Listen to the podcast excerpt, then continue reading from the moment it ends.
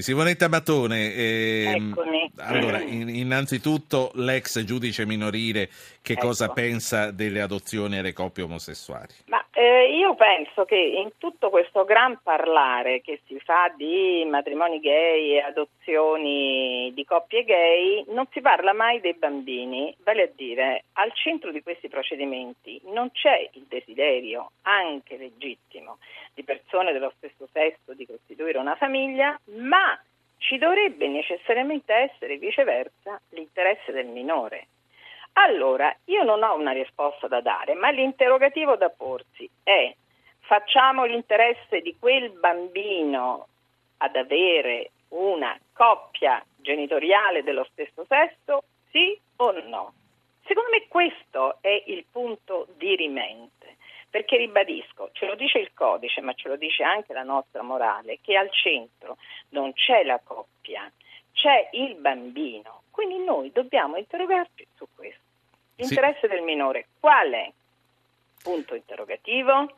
Allora. Io sinceramente una risposta a questo non lo, so, non lo so dare perché in realtà ci sono studi fatti negli Stati Uniti che per esempio dimostrano come i figli delle coppie gay maturano una identità sessuale non omosessuale, ma assolutamente eterosessuale, quindi la nostra sì. vecchia. Ma infatti idea. poi la risposta implica uh, considerazioni di vario tipo. Eh, però, non però, escluso no. l'amore che si trova quando si è desiderati però, e, e il rifiuto quando si nasce tutto questo gran parlare non si parla mai dell'interesse del minore, degli eventuali traumi, della discriminazione nei confronti degli altri bambini quando gli chiedono ma tua madre chi è? E quello deve rispondere io non ho la mamma ma ho due papà oppure ho due mamme, non ho il papà e, e via e compagnia bella. E non si pensa mai se questo... Certo sia discriminante Madonna. nei confronti del bambino. Ho otto minuti e mi parte la sigla. Sono tanti Bene. per parlare, ma eh, sfruttiamoli anche per parlare di quello che è successo a Roma ieri sera. Eh, eh, mm, I nervi sono tesi, orrenda. c'è chi sta cercando di cavalcare anche una situazione che è già problematica di suo.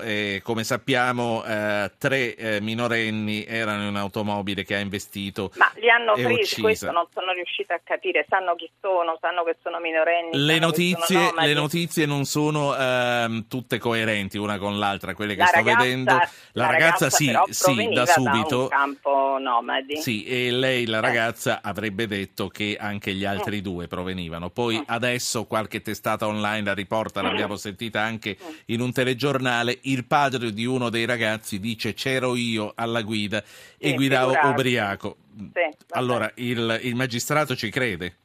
Ma io non, io non ci credo perché eh, ma noi dobbiamo allargare il discorso e noi dobbiamo fare un discorso sulle sacche di extraterritorialità che esistono all'interno di una città come Roma e del nostro paese. E noi dobbiamo finalmente affrontare questo problema ragionando se è possibile consentire all'interno di una città come Roma che esistano sterminati campi nomadi dove accade di tutto e di più. Che cosa Io, accade in questi campi? Ma eh, voglio dire, io capisco che può sembrare un discorso razzista, ma il primo interrogativo da porsi è queste persone di che cosa vivono? Come si procacciano da vivere? E la risposta di chi ha lavorato purtroppo per anni con loro e che si tratta di società che sono, e nessuno lo dice perché non è politicamente corretto dirlo, sono società che sono strutturate sulla commissione di reati.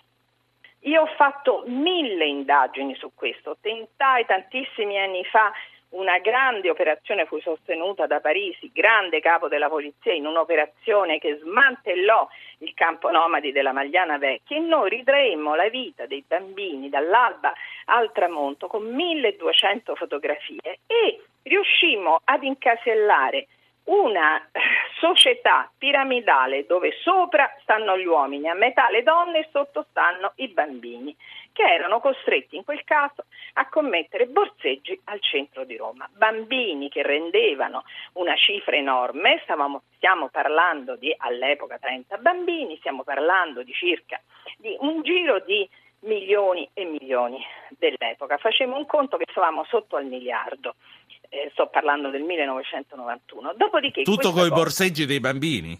Solo con i borseggi dei bambini all'epoca. Quindi stiamo parlando di una realtà criminale che è inimmaginabile, ma stiamo parlando di una realtà che nessuno vuole affrontare, perché qui c'è il problema del politically correct. Si, queste cose non si possono dire, io l'ho sempre detta e mi sono inimicata l'universo mondo, ma continuo a dirle, ma perché le continuo a dire?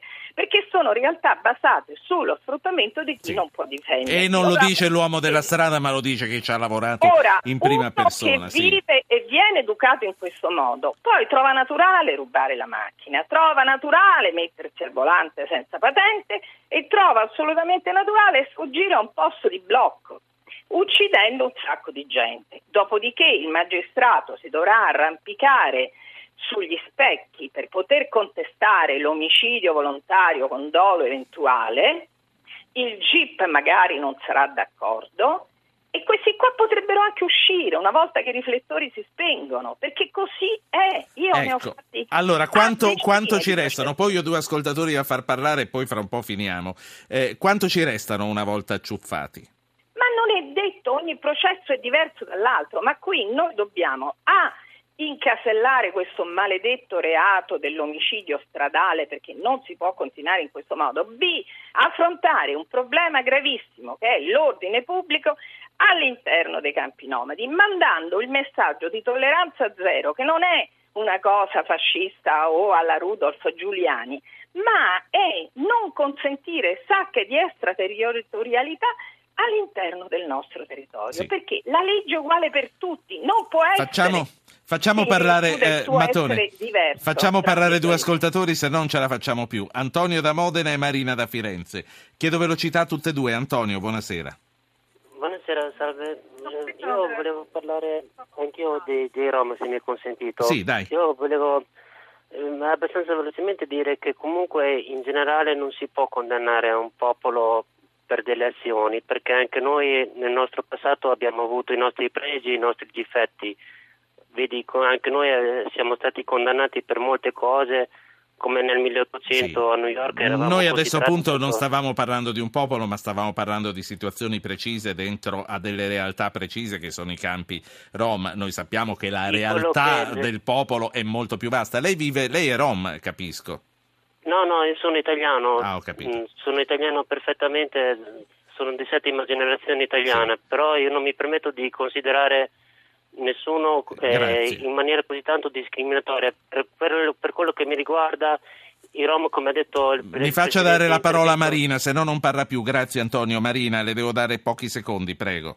Vabbè, niente, volevo soltanto dire che io sono stata uh, in Andalusia dove um, non esistono campi rom, ma i, i, i gitanos, che sono appunto l'equivalente eh, da, vecchie, da, vecchia data, sì. lavorano tutti proprio sfruttando le loro allora, uh, capacità cioè ci, ha dato, ci ha dato un bel appiglio. Marina, io la ringrazio e vorrei che eh, Simonetta Matone ci dicesse se altri paesi, altre esperienze come la Spagna ci potrebbero insegnare qualche cosa. Ma, Ma, ci potrebbero certo insegnare. Il mio non è un discorso razzista, è un discorso oggettivo basato sul fatto che se andiamo a tappeto a fare un censimento dei campi nomadi e chiediamo scusi lei cosa fa non avremo delle risposte perché purtroppo i nomadi hanno perso quelle poche attività che storicamente avevano, la lavorazione del ferro, i calderari e il, il commercio dei cavalli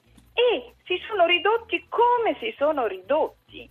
E noi non possiamo accettare ciò, dobbiamo prendere esempio dagli altri paesi dove non si possono costruire campi abusivi, non si può fare nulla di tutto quello che in Italia queste persone fanno. Un discorso che va approfondito. Sì. Figli. È un discorso che va, ma ero sicura che qualcuno avrebbe telefonato dicendo che non si può criminalizzare un popolo.